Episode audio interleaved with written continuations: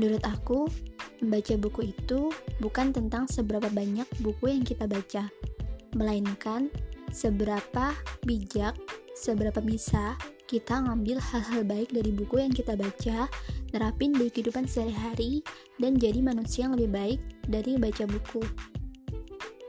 Ilmu yang ada di buku itu akan lebih baik lagi kalau nggak cuma berhenti di kita, melainkan kita bagi dengan orang lain. Ingat kan dan pernah dengar kan kalau misal ketika kita membagikan ilmu itu nggak akan pernah semakin berkurang, justru akan semakin bertambah.